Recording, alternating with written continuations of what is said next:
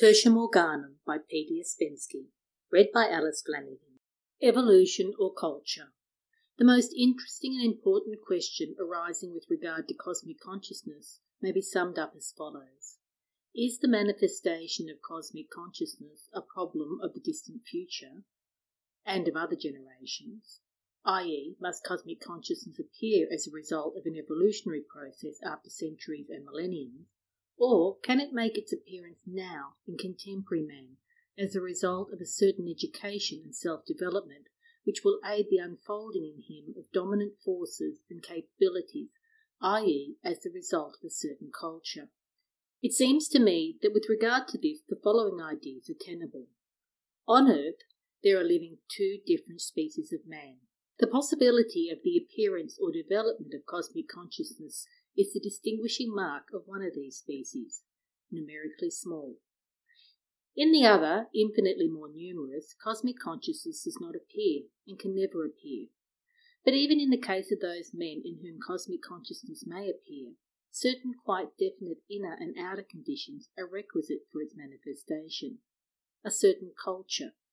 The education of those elements congenial to cosmic consciousness, and the elimination of those hostile to it. In other words, cosmic consciousness cannot be created in that man in whom it does not exist in embryo, but even to him this embryo must be developed, or it may not be developed, it may be choked and destroyed. The distinguishing marks of those men in whom cosmic consciousness is likely to manifest are not studied at all, though the idea of two races, in somewhat different form, has been in existence a long time. This idea is expressed in Christianity with greater clearness than anywhere else.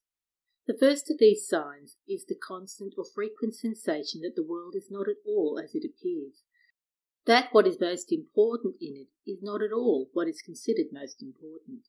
The quest of the wanderers, sensed as the only real and true, results from that impression of the unreality of the world and everything related thereto.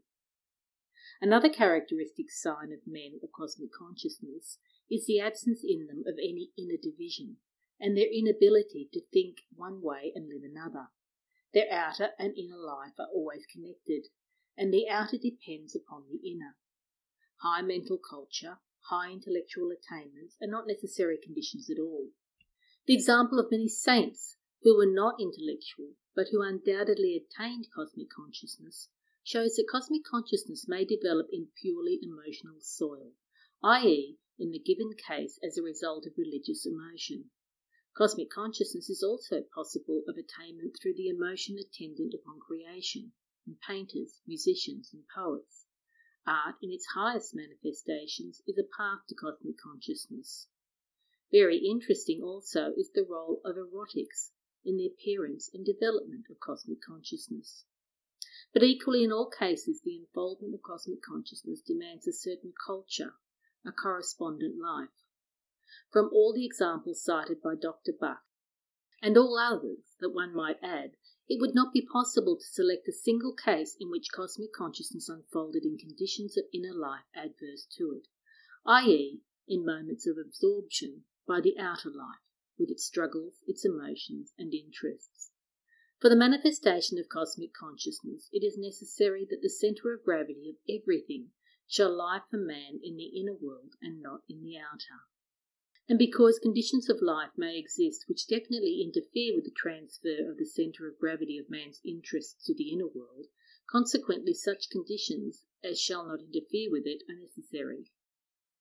If we assume that Dr. Buck himself had been surrounded by entirely different conditions than those in which he found himself at the moment of experiencing cosmic consciousness, then in all probability his illumination would not have come at all. He spent the evening reading poetry in the company of men of high intellectual and emotional development, and was returning home full of thoughts and emotions of the evening.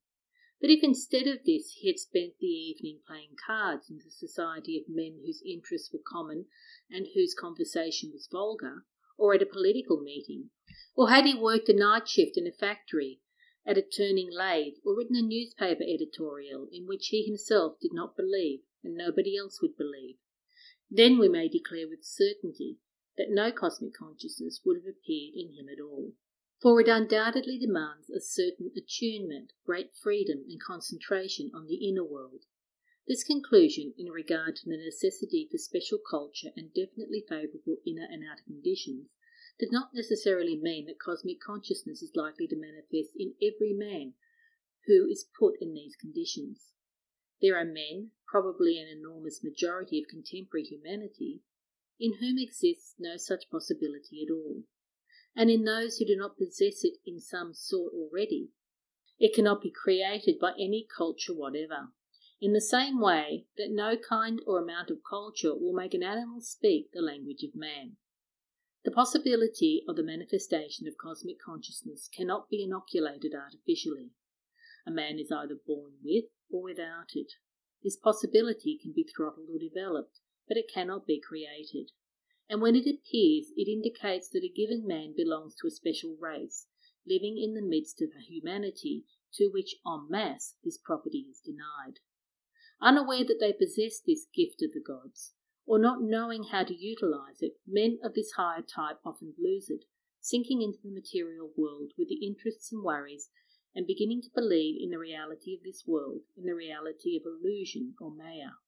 Not all can learn to discern the real from the false, but he who can will not receive this gift of discernment free. This is a thing of labour, a thing of great work, which demands boldness of thought and boldness of feeling. In the book, The Wisdom of the Gods, I hope to describe the paths by which men have gone and are going to this goal, end of evolution or culture.